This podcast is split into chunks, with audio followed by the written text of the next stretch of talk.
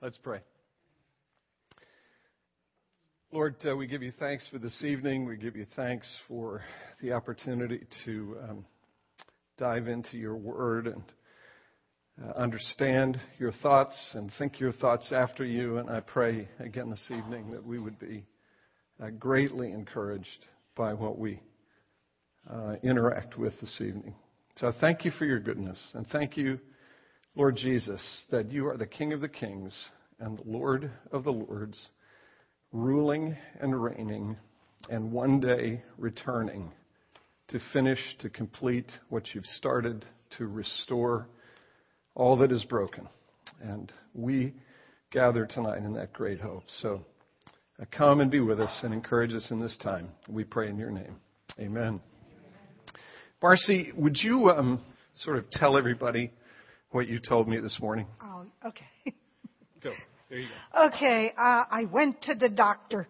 This isn't Marcy Scott. This is Marcy Krupski, and I come from Chicago, and I got to commute every week now. That's what the doctor says.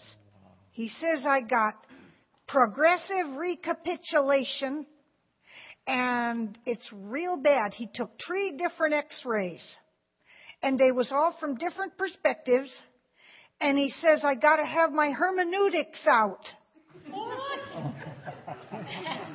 Oh. And so, when are they going to do this to you? Well, they don't know. It might be three and a half years from now, and it might be seven years, but I got to go through a lot of tribulation before they do it. okay. But I, I mean, he said that maybe your talking would would determine when they do it. I see. Okay. Yeah. Maybe me and talking would determine when they do it. That's right. Okay. Thank you.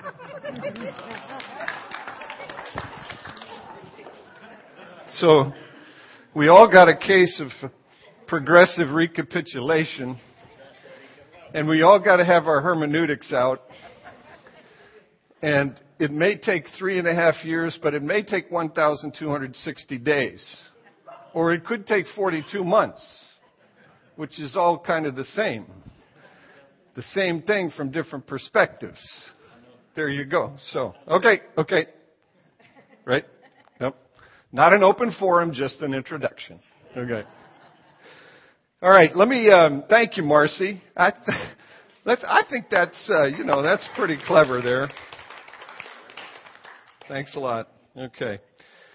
All right, this is um, this is session two and um, what we're going to do this evening uh, is kind of continue what we started the last time. Um, and really, what I'm what I'm trying to do in these first couple of sessions is put the book of the Revelation in the in a broader perspective, really the perspective of the whole of the Bible. Um, everybody comes to the Revelation with with what I would call an interpretive grid. They, they come to the revelation with certain assumptions. And I'm just really kind of um, playing my hand here, if you will, and, and, trying to help you understand how I come to this book. I mentioned uh, the last time that um, my understanding of the book is different from what is the predominant and prevailing view and understanding of the book.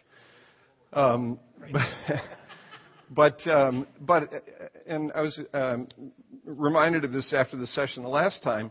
Among, among people who are theologically reformed, um, um, this is not a minority perspective. It's, it's really the perspective that um, folks from this particular branch of the, the tree, which is the broader family of Christianity, um, this is the perspective from which we come to this book. So, um, when I say that it's a minority view, I'm, I'm, I'm, I'm just telling you that it's a minority view with respect to what is commonly understood to be kind of the teaching of the revelation as well as um, uh, other related matters, particularly the end times. And so I want to get into some of that this evening, and again, just sort of play my hand, if you will, and help you understand how I understand the Bible to think about these things. So, um, again, we're dealing with things from 30,000 feet. We're going to begin to get into a couple of the details tonight, but last time and this time um, is big picture stuff, 30,000 foot stuff. Let me just review some things. I've got an outline up here on the board of where we're going to be going. Let me, let me give you just five points of review from the last time. First, the basic theme um, I would characterize in this way Christ is king and sovereign over all. He is reigning now, and he will reign until he returns. And when he returns, he will return to overthrow evil, fulfilling the first promise, the seminal promise of the Bible, Genesis 3:15, the promise that God made to the serpent that from the seed of the woman one would come who would crush the head of the serpent, and in crushing the head of the serpent, he would overthrow and eradicate evil. So, Christ is king. He is reigning now, and he will continue to reign until his return, at which time he will overthrow evil. That's what the book is about, basically. And here's the second thing the basic purpose of the book, if that's the basic theme and aim of the book, the basic purpose of the book is pastoral. It's a pastoral concern designed to provide encouragement to Christians in the midst of tribulation, hope in the midst of suffering. Okay? Hope in the midst of suffering. It's, uh, it's, it's not all that different, frankly, from what Paul um, in the particular passage of Scripture that we looked at this morning and we'll look at uh, for the next couple of weeks is doing, giving to believers who find themselves in the midst of real suffering uh, a real hope. And that's, that's what Jesus' intent is. He, he is a pastor, uh, he is the shepherd of his flock, he loves his people. And as the shepherd of his flock, um, he gives this revelation, this uh, vision to John in order to encourage his people who find themselves in the midst of tribulation. That's number two. Number three, and connected to this, it's important to remember that the book is written for the people of John's day. Okay? It's written for the people of John's day. It's not written for people living in some far off time. It's written for the people of John's day and for the people of God across this entire period between the Advents, between the first and second comings of Christ.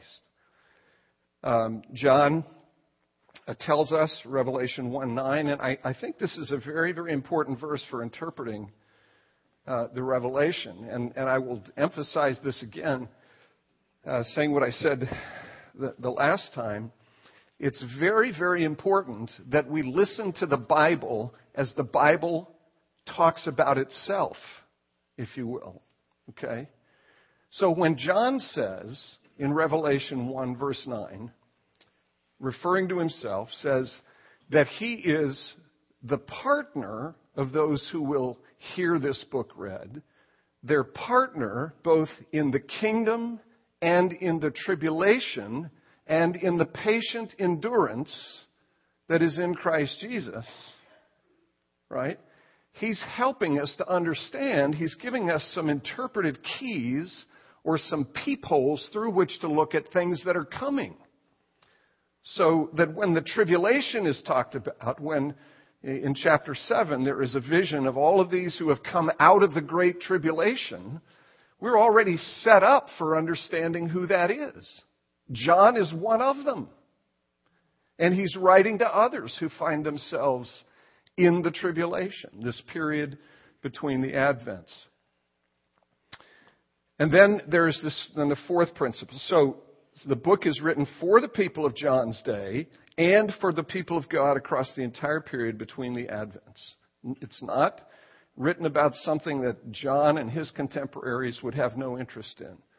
It's, it's written to them, given to them, and given for them. And then here's the fourth thing this disease that Marcy referred to.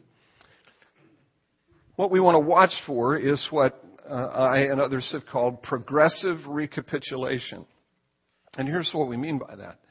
We mean two things. We mean there is movement in the book, and if you read the book, from the seals to the trumpets to the bowls, there is movement through the book in the direction of the final overthrow of Babylon, the beast, the false prophet, and Satan.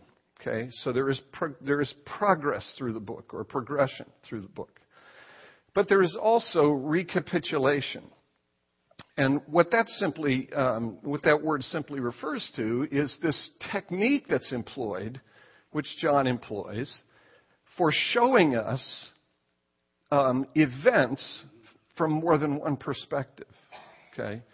And I think the last time we were together, just as an example of recapitulation, I suggested that you read chapter 12 of the Revelation, which I think uh, is really represents the heart and the center of the book. Um, the first six verses and then the last verses, beginning at verse 7 and following, describe this conflict between uh, the seed of the woman, the child, and his great adversary, the serpent, the dragon. Same events. What ties those events together are these um, time designations, 1,260 days, plus themes, being in the wilderness and being cared for by God. Um, those, those two passages describe the same event, but from different perspectives. And so the event, if you will, is recapitulated, and the event is the conflict between uh, Christ, uh, the seed of the woman, and the serpent. Uh, so when you recap something, you're just, you know, it's you get it, and then you get it again, and then you get it again, and we'll see that as we make our way through the book. And I'd encourage you to read the book in that way. Read it looking for uh, common sorts of images that recapitulate one another. And then here's the here's the last thing. This is a book to be seen, if I can put it that way. It is a book to be seen. If you look at uh, the first uh, few verses of the Revelation, John in verse 3 says, Blessed is the one who reads aloud the words of this prophecy, and blessed are those who hear and who keep what is written in it, for the time is near. Blessed is the one who reads, and blessed are those who hear. Now, the way this would have worked in, in John's day is that after he had um, completed this letter, it would have been circulated among these seven churches. Um, people would not have had, obviously, would not have had copies of the Revelation like we have, like I have. I have this beautiful, wonderful ESV study Bible that has introductory material and it's got a map and it has an outline and it's got a, a short article called Millennial Views, and it has uh, another short article called Schools of Interpretation, all of this notation stuff, right? You, you didn't go home in 94 or 95 AD and, and sit at your desk or sit by the fireplace and whip out your copy of the Revelation with all of these articles and notes and stuff to try to get a handle on this thing. Here's what happened. You were quite likely very familiar, or at least somewhat familiar, with the basic themes of the Scriptures, meaning the first uh, 39 books of the Old Testament, and the main characters of those books. Uh, and you would have had some familiarity with the imagery that is employed in this book. And so when you, when you, when you sit in a setting like this, and you listen to this book being read, not just a couple of verses, as in, is increasingly the case in, in the American church, but, but long, long passages of Scripture. You, you, it's, I mean, it's very easy to imagine people closing their eyes and seeing pictures in their minds because of all of this imagery that is employed, taken out of the Old Testament uh, and employed by John to tell the story that he's telling. Okay, so you, you really have to think of the, of the Revelation not, not as a, a, kind of an historical narrative, not as prophetic, although there are some prophetic portions to it. You really have to think of it as a kind of a picture book that employs all of this incredible Old Testament imagery. All of the images found in the Revelation have their origins in the Old Testament. Okay? That's where the imagery comes from. So it's highly symbolic. Uh, the, the symbols are taken from the Old Testament, and it is, again, a book I would suggest, and it's not my suggestion, lots of commentators suggest this, but it's a book to be seen as you're hearing it. Okay? It, it appeals to the, to the imagination, employing uh, all of this highly symbolic um, imagery from the Old Testament. Okay, so just, just some points of review, some of what we talked about um, the last time we were together. Now, here, here's what I want to do. Good luck, right? Here's what I want to do. I, I really want to try to, to kind of blow through the, the material for this evening and, and try to leave some time for you to ask questions at the end. So, if as I'm going through this material, something comes to mind, you, you have a question you'd like to ask, I will do my dead level best to give us time at the end for you to ask those questions, okay? So hold the question, um, and then at the end we'll, um, we'll have a time of Q&A. Okay, now let's, let's ask this first question. As we come to this, this book, just looking at the first three verses, um, let, let me read them. Um, and, then, and then ask the question when will the things seen in the revelation come to pass? When will the things seen in the revelation come to pass? Revelation 1 1. The revelation of Jesus Christ, which God gave him to show his servants the things that must soon take place. He made it known by sending his angel to his servant John who bore witness to the Word of God and to the testimony of Jesus Christ, even to all that he saw. Blessed is the one who reads aloud the words of this prophecy, and blessed are those who hear and who keep what is written in it, for the time is near. Now, what does John mean when he says soon in verse 1 and the time is near in verse 3? Um, and the answer to that question um, leads to some related questions. How does the, vi- the Bible view time? How, how does the Bible view time? Meaning, meaning the flow and history of God's redemptive purposes. How does the Bible view that? And what are the last days or the latter days? And when are they? Okay? Those are some related questions that that are, um, I think, very much a part of any discussion or conversation that you have about the revelation. And again, what I want to do is try to take the Bible itself seriously, its, its own use of this sort of language. So let's, let's take this in this way. What, what does the phrase in verse 3, the time is near, mean? What does that mean? The time is near. A good literal translation, a fair and literal translation, is simply the time is at hand or the time is present. It is at hand. So, whatever it is that John is talking about and seeing and describing, what he's suggesting to us, what Jesus through John is telling us, is that these things are at hand. Okay? They are present. Now, let me give you. Um, we've all got our favorite passages, right? I mean, we've all probably got 20 or 30 favorite passages. It just depends on the day, right? But let me, let me give you one of my, really one of my favorite passages, and it's come to be one of my favorite passages in probably the last 10 or 12 years. And it's Mark chapter 1, verses 14 and 15 where this very same language, very same word, phrase is used. Um, this is immediately following the temptation of Jesus after John has announced the coming of the promised one, which is very significant. John the Baptist has, or John the Baptizer, we should say, because he really was a Presbyterian. He wasn't a Baptist. John the Baptizer, we should say. Um, announces the appearing of the long awaited Messiah. Verses 12 and 13, Jesus is tempted 40 days. And then after the temptation, we read this. Now, after John was arrested, Jesus came into Galilee, proclaiming the gospel of God and saying, The time is fulfilled. the time is fulfilled. And the kingdom of God is at hand.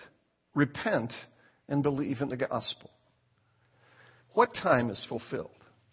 Well, the time, the time is fulfilled, there, the time that is fulfilled is the whole of that time from that first promise, the seminal promise of Genesis 3:15, all across the whole of the rest of the Old Testament through Malachi, through the 400 years of silence, to the appearing of John and now the appearing of Jesus. What is promised there, everything that that time points to, Jesus is saying, that time is fulfilled and the kingdom of God is at hand. It is here. It has arrived. Now, how is it arrived? Well, it arrives in the person of the king. When the king appears, he embodies all of the authority, all of the power, all of the characteristics and features of the kingdom. And so, what you have in Jesus is the presence of the kingdom. And, and here's what I love about the first chapter of, uh, of Mark um, Jesus, by the beginning of his ministry, through the beginning of his ministry, begins the business of fulfilling Genesis 3:15.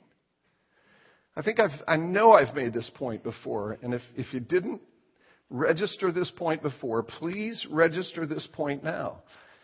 The first miracle that Jesus performs in Mark's gospel is the miracle of healing or delivering a demon possessed man. The longest narrative of a miracle any place in the New Testament is Mark chapter 5, where Jesus heals Legion, who is not possessed by one demon, but who is possessed by hundreds and thousands of demons. That's why his name is Legion. And he does it with a single word. And what you have, both in, in Mark uh, 1, verses um, 21 and following, and Mark chapter 5, what you have is a picture of what it is the king is going to do when he comes with all of the authority and all of the power and all of the features and characteristics of the kingdom. He is going to destroy his enemy. Right? He's going to begin to crush the head of the serpent. So, what you have then with the arrival of Jesus is the arrival of the king and the arrival of the kingdom. And Jesus says, the kingdom is here. It's present. Now, is it here in its fullness? Is it here in its final and consummated, completed form and manifestation? No, it isn't. It's here, it is inaugurated, but it isn't completed. And this is, this is a, again, a, I think a critical point for understanding what it is that's going on in the New Testament, what it is, frankly, that's going on in your life right now, your salvation, and what it is that, that, that is going on with respect to the kingdom of God. And here's, here's the phrase that we like to use. I didn't write it up here, um, but I should have. Where's my, here it is. It's, it's the simple phrase, already and not yet. Already and not yet. Look, we had an example of this this morning. Did you catch it? Did anybody catch it this morning? We had an example of, of already, not yet, in the text that we read this morning. Anybody pick it up? Come on, y'all. We can do this. Well, he, Paul says in verse 17 of Romans chapter 8, says, We are children of God. Uh, we have received the spirit of adoption as sons, by whom we cry, Abba, Father. The Spirit Himself bears witness with our spirit that we are children of God. And then verse 23 not only the creation, but we ourselves who have the first fruits of the Spirit groan inwardly as we wait eagerly for our adoption as sons, the, the redemption of our bodies. Right? So we are children. We are sons and daughters. We are cherished. We are honored. We, we have this incredible exalted place and standing. But we don't have the full realization of it. And when we have not only the redemption of our souls, but the redemption of our bodies and the reunion of our souls and bodies at the return of Christ, in which we will live in the new heaven and the new earth forever and ever, then we will have the full realization of our adoption. So we have it and we don't have it. It's here, but it isn't here. It's already, but it's not yet. And that's a critical thing, I think, for understanding um, how to think about the Bible, how even to think about your own salvation. Are you saved? Yes. Don't hesitate. Please say it with all of the assurance and all of the full, I mean, yeah! Are you saved? Okay, now let me ask you again. Are you saved? Well, now give me the other answer. No, you're not. You are saved, you are being saved, and you will be saved. Okay? Okay? Right, yeah. So it's an already not yet thing. All right?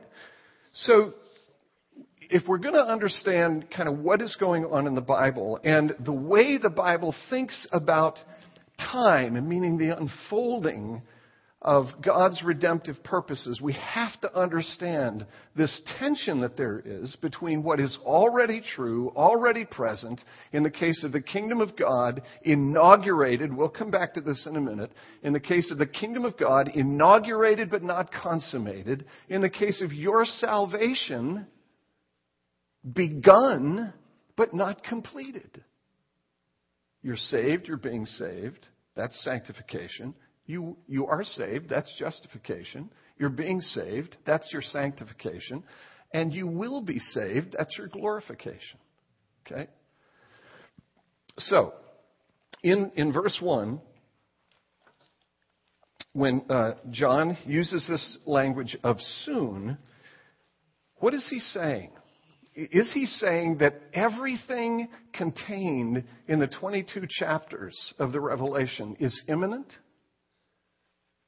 That it's going to happen within the next 24, 36, 48, 50 hours or days? No.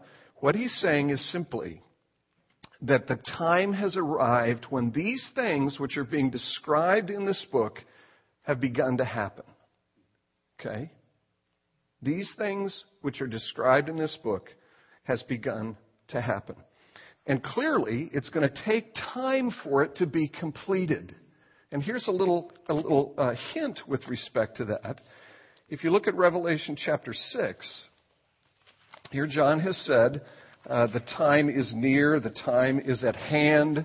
Um, these things uh, that, that are being discussed uh, are, are coming to pass soon, meaning, meaning simply that the things that are being described in this book, the time for them having arrived, the unfolding of them is imminent.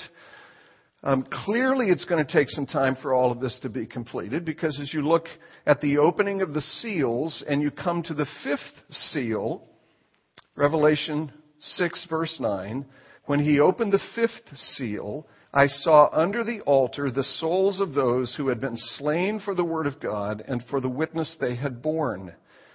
Now, look. See, I'm sorry, but I have to stop and I have to preach for just a second. The, the Bible doesn't ever, no book of the Bible ever falls out of the sky as some sort of theoretical and speculative tome about something. The Bible, come, the, the books of the Bible are given to real people living in real places and in real time. And if you're living at the time that John is living, when there is fairly widespread persecution, when the kind of thing that you read about in Acts chapter 8, where Paul has letters and, he, and he's ravaging the church and he's arresting people and throwing them in prison and he's prosecuting charges against them, that stuff is happening. Okay? And that means that fathers and mothers are separated from each other. That means that parents are taken away from their children and they're put in prison and they're arraigned and they're tried and they're executed. Or they're simply mauled in mob action in villages and towns throughout the Roman Empire. And so the question is, isn't it? The question is, two, probably two questions. Where are these people? Where are these people? These people who have loved Jesus and have been persecuted and have died, where are they? Paul's answering that question uh, in chapter 4 of 1 Thessalonians. Now, brothers, concerning those who have fallen asleep, let me tell you. Okay? Well, that's what that's Jesus loves his church. He cares about his people. He wants his people to know comfort and encouragement in the midst of real tribulation. So what about these folks who have been slain for the word of God and for the witness they had borne? Verse 10, they cried out with a loud voice, O sovereign Lord, holy and true, how long before you will judge and avenge our blood on those who dwell on the earth? What's happened to these folks? And how much longer is this going to go on? And here's the encouraging word, which kind of ain't so encouraging. Here's the encouraging word, verse 11. They were each given a white robe and told to rest a little longer until the number of their fellow servants and their brothers should be complete, who were to be killed as they themselves had been. So, so what is, you know, what's in view here? It's, it's pastoral encouragement. The people who are receiving this book are being told, look, this, you know, the game is not going to be over for a while. This is going to go on for a while, and more people are going to suffer and die because of their faithfulness to the Word of God as witnesses to the Lord Jesus Christ. So soon, even from, even from considering internally things that are said in the Revelation, soon doesn't mean that everything described in this book is imminent, is going to happen within the next two weeks or, or even two years. So, what does it mean? Again, let me just say it again. What does soon mean? It simply means that these things which John is describing in this book are beginning to happen. The time for the unfolding of these things is at hand. Here's a very interesting uh, passage, by the way, um, which, if I'm not careful, is going to elicit another sermon. Romans 16:20. Here's, here's an, it's interesting to me that Paul uses this very same language. This is at the end of his, this great letter, right? In verse 20, he says, The God of peace will soon crush Satan under your feet. Now, what is that all about? The God of peace will soon crush Satan under your feet. Well, he uses that very same word. He uses the word soon, okay? And I think we understand it in the way that we understand soon in Revelation 1 1. And I think we understand it as a kind of a progressive thing. He's, he's providing encouragement to these Roman Christians. Now, the question is so the God of peace will soon crush Satan under your feet. How's he going to do that? How is God going to crush Satan under the feet of believers living in Rome? Well, here's how in the preaching of the gospel in the preaching of the gospel. And if you go back to Luke chapter 10, verses 17 to 19, you get this, this uh, the, it's the, the story of the return of the 72. They've gone out in Jesus' name. They've preached the gospel. They've healed. They've done all kinds of things. They come back and they report to Jesus that even the demons are subject to them in His name. And Jesus' response is to say, I saw Satan fall like lightning to the ground. Now, what happens when the gospel is preached, friends? The gospel of Jesus Christ, empowered by the Spirit of Jesus Christ, continues the work. I love this language. Continues the work of dethroning and decapitating the serpent until that day when the king comes to complete that dethroning and complete that decapitating. That's what's going on right now. It's an already and a not yet. It's really happening. Every, you know, we lose sight of it. Every, every one of you sitting in this room tonight, every single one of you is a prisoner of Jesus Christ, having been rescued from the prison house of Satan. You've been delivered from bondage and sin and death, and you've been delivered in to the kingdom of light and life. How did that happen? It happened because the reigning king of glory is progressively dethroning and decapitating the serpent until that day when he comes to finish what he started. Okay? So, what are we talking about? What is this time um, that we're referring to here? Well, this, this time is the time when these things that are described in the Revelation begin to unfold um, across the whole of this period between the first and second advents. Interesting, if you, if you look at the end of the Revelation, chapter 22, verse 10, and if you can do this quickly, flip back to Daniel, who is one of the Old Testament prophets upon whom the revelation depends heavily. Flip back to Daniel chapter 12. Daniel is given a whole bunch of visions that involve beasts and horns and heads and, and all kinds of crazy things. And in verse 4 of Daniel 12, Daniel is told to shut up the words and seal the book until the time of the end. That's really interesting. Until the time of the end. And we're going to, in just a minute, it's going to become clear that the time of the end was inaugurated at the time of the ascension of Jesus Christ. And so the things that are sealed up the things that are um, kept from view, if you will, shut up the words, seal the book until the time of the end, the significance, the meaning of those things becomes clear at the time of the end, and the time of the end is inaugurated by the arrival of the king. And when the king comes, then the stuff that you see in Daniel and all of the rest of the prophets begins to make sense. But the words are shut up, the words are sealed because the times to which Daniel is referring are way off in the distance. They're way off in the distance. But if you look at Revelation 22, verse 10, Jesus gives this instruction to John do not seal up the words of the prophecy of the book, for the time is at hand. It's not off in the distance, it's right here and right now. So all of this is just, just to make the point um, that, that the revelation in, to, to, again, I'm trying to take seriously what the Bible says about itself.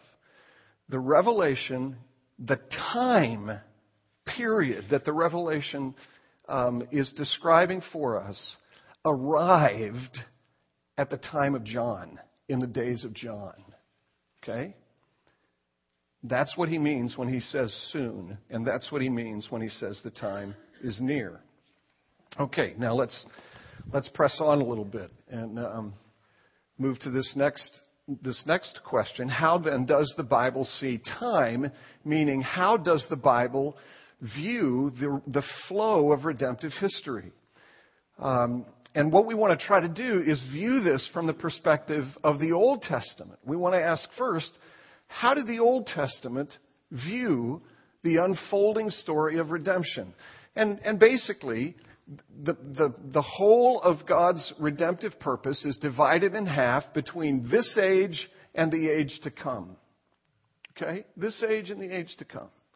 And the language that is used to describe the age to come is the last days, or the latter days, or phrases like at that time, and afterward. Okay?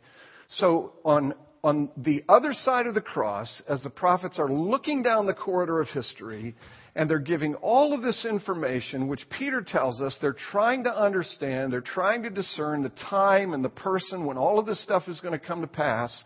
They're looking down the corridor of history from this human perspective in the midst of this age this age after the fall, this age very much in need of redemption, and they're looking forward to the age to come. And the language that is used is the language of the last days, the latter days, at that time, afterward. Those are phrases that you see in the prophets. Now, let me give you some examples really quickly.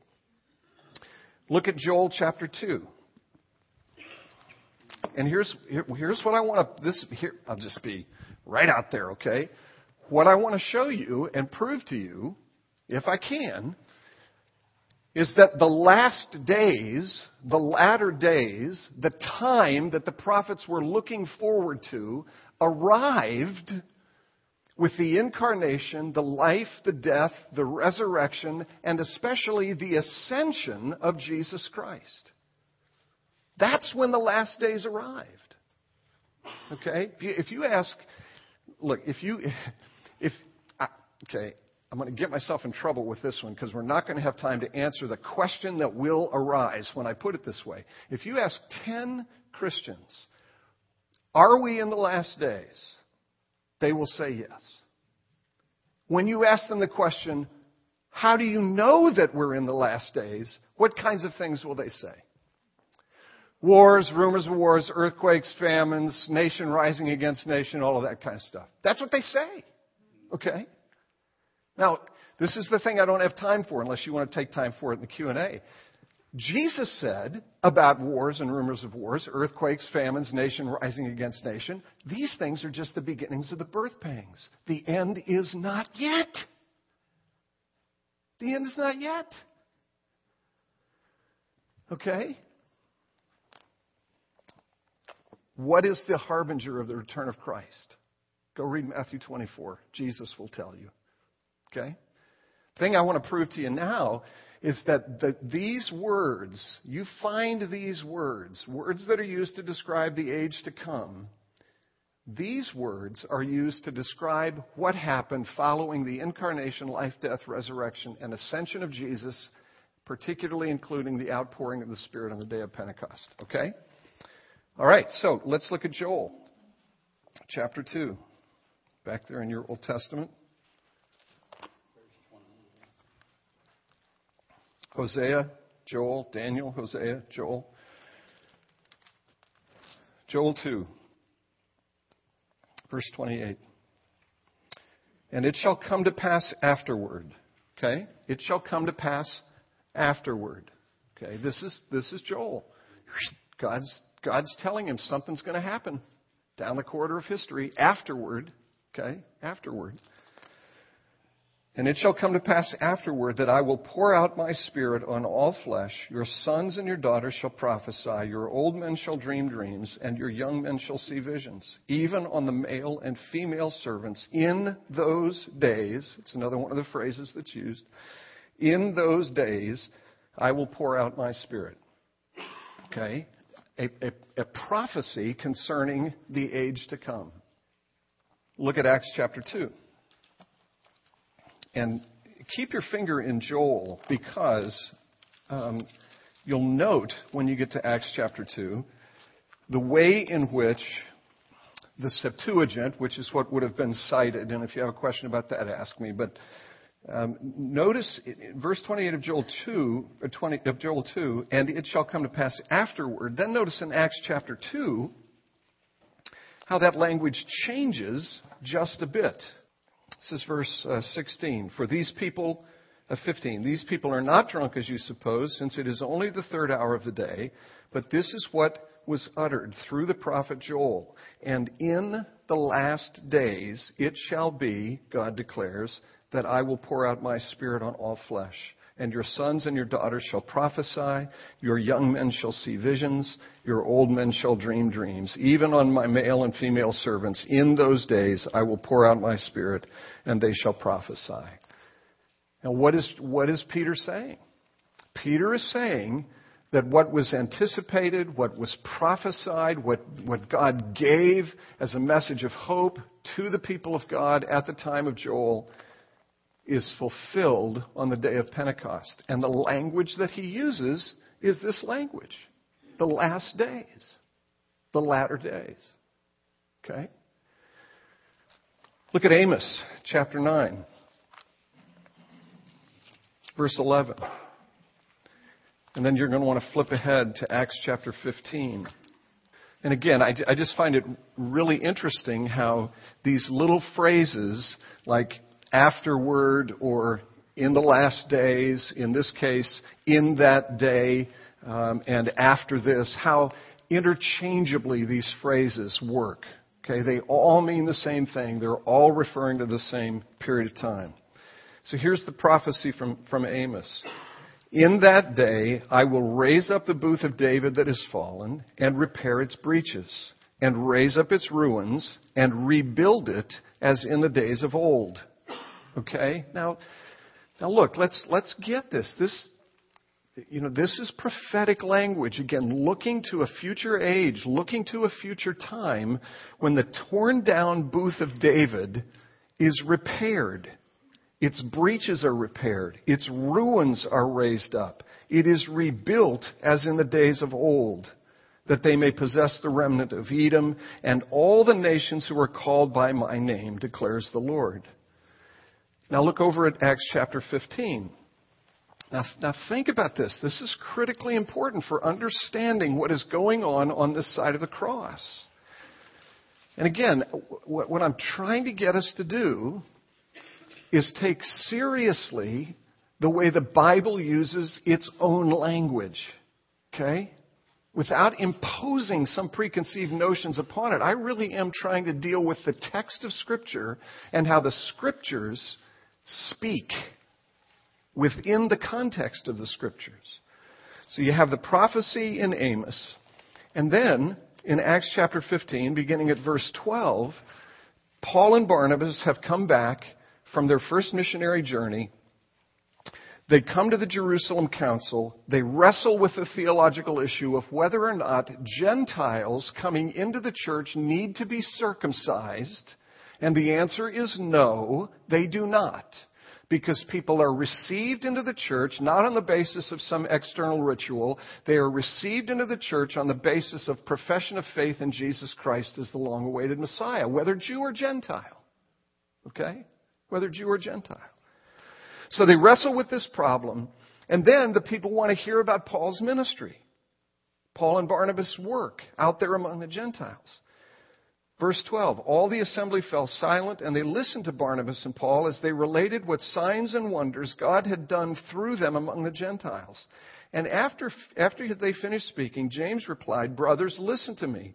Simeon has related how God first visited the Gentiles to take from them a people for his name. And with this, the words of the prophets agree as it is written. Now, we, we got to stop right here. We have to ask this question What is it Paul has just been talking about?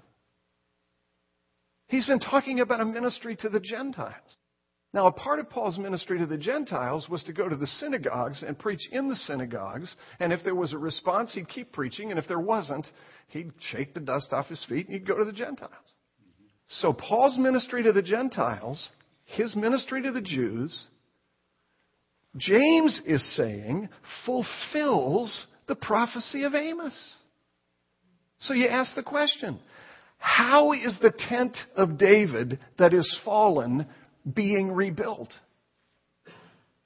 It is being rebuilt as the gospel is preached and as people from every nation and tribe and tongue come into the tent of David. Whose tent is it? It's the tent of the greater David. This is not God and, and again, I don't want to get in trouble here. I'm not here to pick a fight, right? This is not God abandoning some purpose that failed. This is God prosecuting the purpose that He intended to prosecute, beginning at Genesis 3, Genesis 12. It spread across the whole of the Old Testament. His intent to produce a Savior who would be not the Savior of a particular people, but the Savior of the world. And the tent of David, which is fallen and which is now being rebuilt, is being rebuilt through the ministry of the Apostle Paul to Jew and Gentile. Ephesians chapter 2, Paul says the wall of separation has been taken down. The things that used to distinguish and differentiate people don't anymore. There's no longer Jew, there's no longer slave, there's no longer male, no longer female. Any of those socioeconomic, ethnic, gender kinds of distinctions obliterated by the gospel of Jesus Christ. And the tent of David in, in, in Paul's day is being rebuilt then. And again, James cites Amos, and there's that phrase, after this I will return, and the remnant of mankind may seek the Lord, all the Gentiles who are called by my name. Okay, so you've, you've, got you have Joel using this kind of language, looking down the corridor of history. You have Amos using this language. We see those prophecies being fulfilled in Acts 2 and Acts 15. And here's one more. And I love this. I mean, I love all of this stuff, but I mean, I love this. Isaiah 2, verses 2 and 3. It shall come to pass in the latter days that the mountain of the house of the Lord shall be established as the highest of the mountains and shall be lifted up above the hills, and all the nations shall flow to it. Now, what is the mountain of the house of the Lord? What do we call it? Mount Mount Zion. Mount Zion, right? Isn't that the mountain of the Lord? Mountain of the house of the Lord built on Mount Zion? Keep that in mind shall come to pass in the latter days that the mountain of the house of the Lord shall be established as the highest of the mountains and shall be lifted up above the hills, and all the nations shall flow to it. And many people shall come and say, Come, let us go up to the mountain of the Lord, to the house of the God of Jacob, that he may teach us his ways, that we may walk in his paths. Okay, that's the prophecy. It will come to pass in the latter days, in the age to come. Okay, where is it fulfilled? Where is it fulfilled? Look at these two passages Hebrews 1, verse 2, and Hebrews 12. Get both of these passages. Verses 18 and following. First, Hebrews 1, 1 and 2. Long ago, long ago, when is long ago? It's back here. Okay, it's back here. Long ago, at many times and in many ways, God spoke to our fathers by the prophets, but in these last days, He has spoken to us by His Son, whom He appointed the heir of all things. So, when did the last days start? With the appearance of Jesus, with the arrival of Jesus. Okay? Now flip over to, to Hebrews 12, verses 18 and following. I just love this. I mean, I think this is incredible. He's writing to these Hebrews who have professed faith in Jesus Christ. And look at what he says about them. Look at what he says about them. For you have not come to what may be touched. And, and just as I'm reading this, ask yourself the question what's he talking about here? You have not come to what may be touched, a blazing fire and darkness and gloom and a tempest and the sound of a trumpet and a voice whose words made the hearers beg that no further message be spoken to them, for they could not endure the order that was given. Even if a beast touches the mountain, it shall be stoned. What's he referring to? Mount Sinai. Mount Sinai. Okay? Mount Sinai the, the, arrival of the nation at Mount Sinai, the giving of the law. You remember the, the animals? Nothing could touch the mountain because it was holy. Why was it holy? It was holy because the Holy One of Israel came down upon it and made it holy. Okay? But, verse 22, but you have come to Mount Zion, to the city of the living God you have come to the heavenly Jerusalem and to innumerable angels in festal gathering and to the assembly of the firstborn who are enrolled in heaven and to God, the judge of all, and to the spirits of the righteous made perfect and to Jesus, the mediator of a new covenant and to the sprinkled blood that speaks a better word than the blood of Abel. What I'm suggesting to you is that Hebrews, the writer of the letter to the Hebrews, is employing the imagery and the language of Isaiah chapter 2 to describe what has happened to these people who've professed faith in Jesus Christ. You've come not to an earthly thing, not to an earthly city, not an earthly mountain, not an earthly temple. You've come to that greater reality to which the earthly images and pictures and symbols point. You've come to the true Mount Zion, the true heavenly Jerusalem, or the true Jerusalem, which is the heavenly Jerusalem. And again, this is all first century stuff. This is not way down the corridor of history. It's some future, undisclosed, unknown, undetermined time. Okay? So, point. What are we saying here? What we're saying is that the, the, the Bible basically views the unfolding purpose of God, views time in this way. There is this age, and there is the age to come. But what the Old Testament couldn't see is this already and not yet aspect to the appearing of the last days, the appearing of the kingdom of God. So, what you have if we can put it this way. You have the Old Testament period, and then you have the coming of the long awaited Messiah. And with the coming of the long awaited Messiah, you have the inauguration of the last days, the latter days, at that time, afterward. That point, that time in history to which the prophets were looking. So you have the inauguration of the age to come, especially with the ascension of Jesus Christ, his enthronement at the right hand of the Father, the outpouring of the Spirit, who is the Spirit of the age to come. You have the outpouring of the Spirit, you have the arrival of the age to come. It is here, but it is not fully realized. It's another already not yet thing. And so this age actually continues while at the same time the age to come has been inaugurated. And so you have, you have, you have both running parallel until that time when Jesus returns. And when he returns, this age ends and the age to come continues into eternity, fully consummated, fully realized in all of its blessings and all of its benefits. But it's inaugurated here. We are in the last days.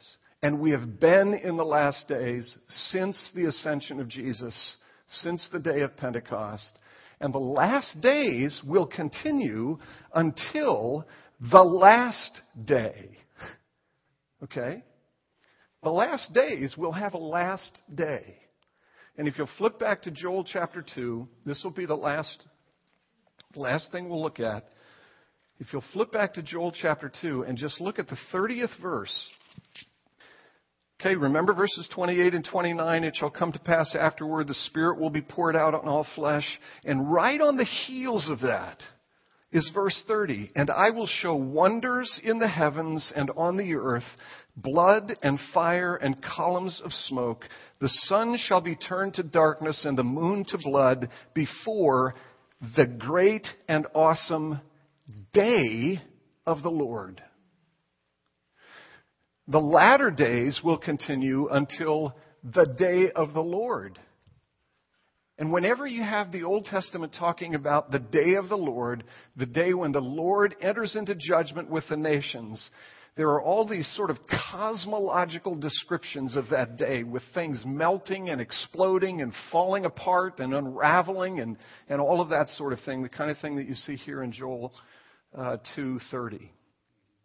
So the latter days will continue until the day of the Lord, Joel 2:30. And at the day of the Lord, Christ will return, and he will enter into judgment with the nations. And the sheep and the goats will be separated. And a whole lot of other things are going to go on, kind of coterminous and simultaneously. But at the return of Jesus Christ, this age comes to an end and the eternity for which we long comes to full fruition. Okay? Now, i will stop there except to say, remember Revelation 1 9. that this whole period of time between the Advents, I'm, I'm convinced, is a period of tribulation. It is the tribulation. It is the period in which the church suffers. It is the time in which people die for their faith. It is the time in which people like John were imprisoned. John said that he was a participant in the tribulation. Didn't he? I mean, didn't he say that way back here in 95, 94, 93? Okay. So, and this is the period of time, I'll suggest to you, we'll get to this eventually, but this is the period of time, this whole period of time here, this red box right here, this is the period of time that is described in Revelation 12. It is the period of time in which the people of God are being nourished, preserved, and kept in the wilderness. Look, we're not home, we're in the wilderness. But God is preserving us and keeping us in the wilderness until the great day of the Lord when all of this comes to a conclusion and we enter into the full enjoyment of our salvation. Okay. That's a ton of stuff. It's five after six. Um, I'll take, yeah, five after six. Yeah. I think. So, um, you know, at some point I'm going to want to leave, but I'm happy to answer questions and interact with you for as long as you want to you want to stay. But maybe, maybe just a couple of questions from, from out here. Comments, questions? Yes. Right now, we are being preserved at the end of the end times until. Right. Yeah, and I, I mean, I have no idea. I mean, Jesus said he didn't know when the day was coming. Um, so I have no idea how long this age, the black line, I don't have I have no idea how long that is going to last. And neither did John. So will you comment on Matthew 24? Sure. Yeah. The the question is the, que- the question is will I comment on Matthew 24? Yeah. Yeah. Now, there's, there's a ton that could be said about this and, and needs to be said about this. But let me just let me just suggest to you that in verses 3 through 14, Jesus is giving instruction to his disciples, but he's not only giving instruction to his disciples, he's describing what is going to be the experience of the church across this whole period of time. This has application, I, I believe, to us. Okay. Um, uh, uh, Jesus is on the Mount of Olives. I mean, if, if I had time, I'd kind of put this thing in its context, but I don't. So, but Jesus, they asked the question, when is this going to happen, and what will be the sign of your coming and of the close of the age? Okay, now that's the that's the question. What will be the sign of your coming and what will be the sign of the close of the age? So he's answering that question. And basically what he's saying is, it's not this, it's not this, it's not this, it's not this, it's not this. It's this. Okay? Listen. Uh, see that no one leads you astray. Many will come in my name, saying, I am the Christ. That's been happening for a couple thousand years. Happened back then, happening now. And they will lead many astray. You will hear of wars and rumors of wars. See that you are not alarmed, for this must take place, but the end is not yet. For nation will rise against nation and kingdom against kingdom.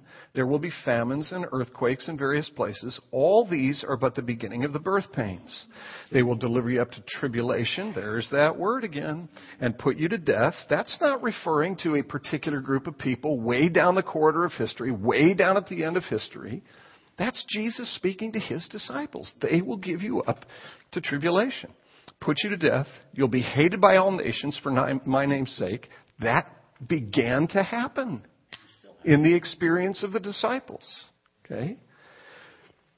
You'll be hated by all nations for my, my, name's sake. Many will fall away and betray one another and hate one another.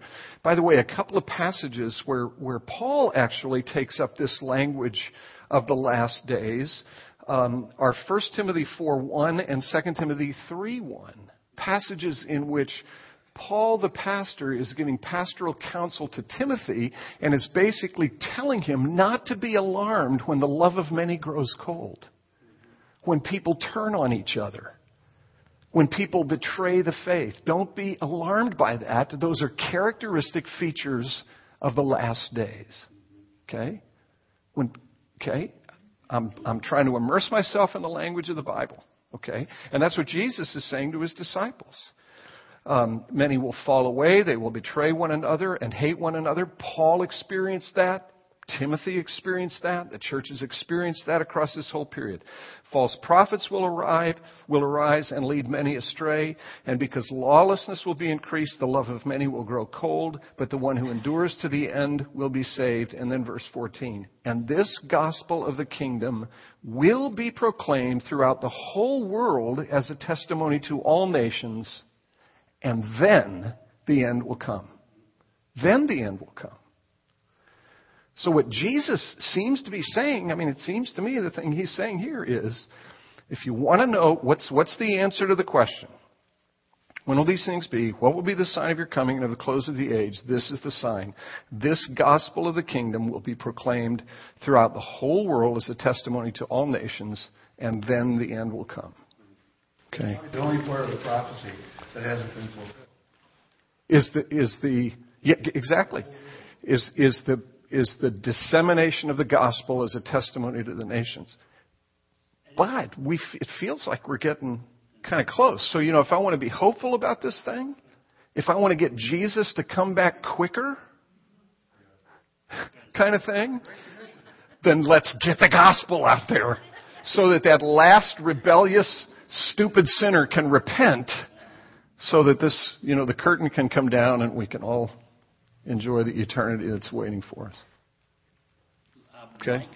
Last, uh, last time we, we had this class on Revelation, you were looking at Re- Revelation chapter 12, though.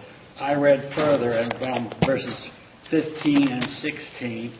Talks about the serpent poured water like a river out of his mouth after the woman said it so that she might cause her to be swept away with the flood. Is that some some kind of uh, I'll tell you what. I'll tell you what. the flood of Noah?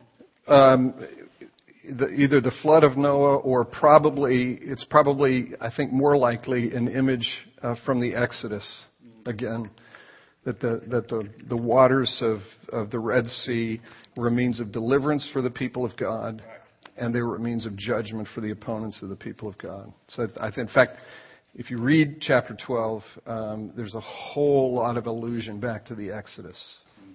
The imagery of the Exodus is throughout that chapter. Okay, it's it's six thirteen. Um, if you want to come up and, and ask me other questions about this, again, what am I doing here? I'm trying to put the revelation the, the book, the Revelation, in this broader context. Okay? The broader context of how time unfolds, how God's redemptive purpose unfolds across um, uh, the whole of the Bible from the beginning to the end. And, and just using a handful of examples of how the Bible uses this language of the last days, latter days, etc. Okay? Yes, sir. Is there anything we should read in here preparing for next week? Um, if you have a copy of uh, Let's Study Revelation, we'll look at the first chapter next week. So I think that's chapter one of uh, of um, Derek Thomas. Yeah. If you have that book and you kind of want to follow along, we'll look at chapter one next week. We get a vision next week of the glorified Christ. Okay, it's beautiful, beautiful thing to see. Revelation, should we read or the Bible? If we don't have the book. For next week, um, read chapter 1, Marcy. Yeah. And, and let me just say this again. This is a closing comment.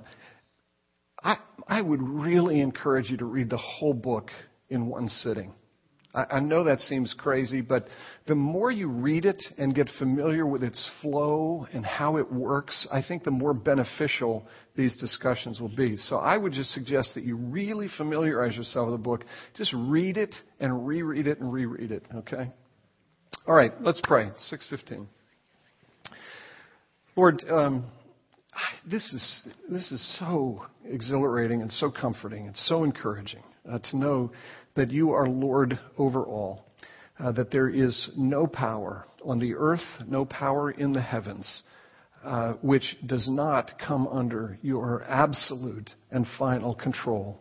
And thank you, Lord Jesus, that you will continue to reign until you present the kingdom to the Father, uh, so that God may be all in all. Thank you for that. And please give us the grace of perseverance as we wait for that glorious day when your return will bring an end to this age and the perfection and completion of the age to come.